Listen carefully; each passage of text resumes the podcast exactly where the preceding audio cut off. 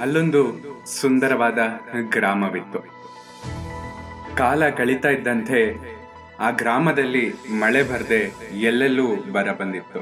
ಭೂಮಿಯೆಲ್ಲ ಒಣಗಿ ಹೋಗಿತ್ತು. ಕುಡಿಯುವ ನೀರಿಗೆ ಅಭಾವ ಉಂಟಾಯಿತು.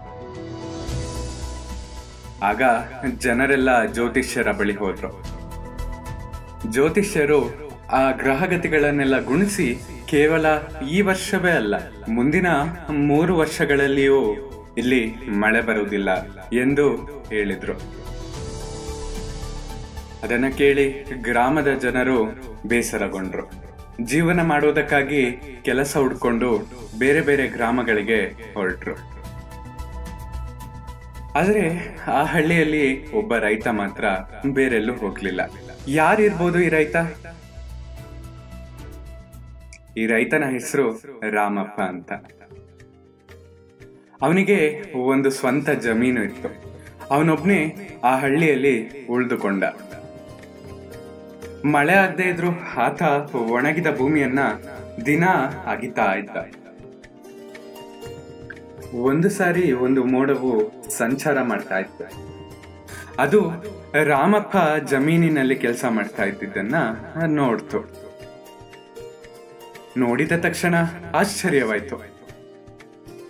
ಹಾಗೆ ರಾಮಪ್ಪನ ಬಳಿ ಹೋಗಿ ಕೇಳ್ತು. ಎಲೈ ರೈತನೇ, ಇಲ್ಲಿ ಮೂರು ವರ್ಷಗಳ ಕಾಲ ಮಳೆಯಾಗುವುದಿಲ್ಲ ಎಂಬ ವಿಷಯ ನಿನಗೆ ಗೊತ್ತಿಲ್ವೇ? ಆ ಕಾರಣದಿಂದಲೇ ಇಲ್ಲಿಯ ಜನರು ಹಳ್ಳಿಯನ್ನ ಬಿಟ್ಟು ಬೇರೆ ಬೇರೆ ಕಡೆ ಹೊರಟು ಹೋಗಿದ್ದಾರೆ. ನೀನು ಯಾತಕ್ಕೋಸ್ಕರ ಈ ಒಣ ಭೂಮಿಯನ್ನ ಅಗಿತಾ ಇದ್ದೀಯ? ರೈತನು ಹೇಳ್ತಾನೆ. ಈ ಎಲ್ಲ ವಿಷಯವೂ ನನಗೆ ಗೊತ್ತು. ಆದ್ರೆ ಮೂರು ವರ್ಷ ಕೃಷಿ ಮಾಡದೇ ಇದ್ರೆ ಮೂರು ವರ್ಷಗಳ ನಂತರ ಜಮೀನಿನಲ್ಲಿ ಕೆಲಸ ಮಾಡುವುದೇ ಮರೆತು ಹೋಗ್ತೀನಿ. ಆ ರೀತಿ ಬೇಸಾಯದ ಕೆಲಸ ಮರೆತು ಹೋಗಬಾರ್ದು ಅಂತ ನಾನು ಈಗಲೂ ಅಗಿತಾ ಇದ್ದೀನಿ. ಅದನ್ನು ಕೇಳಿದ ಮೋಡವು "ಆ, ಒಳ್ಳೆಯದಪ್ಪ ಅಂತ ಹೇಳಿ ಮುಂದೆ ಸಾಕ್ತಾ ಹೋಯ್ತು.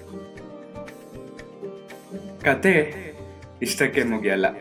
ಮೋಡ ಕೂಡ ಯೋಚನೆ ಮಾಡುತ್ತೆ. ನಾನು ಮೂರು ವರ್ಷಗಳವರೆಗೂ ಮಳೆಯನ್ನ ಸುರಿಸದೇ ಇದ್ರೆ ಮಳೆ ಸುರಿಸುವುದೇ ನನಗೆ ಮರ್ತು ಹೋಗ್ಬೋದು ಅಲ್ವಾ?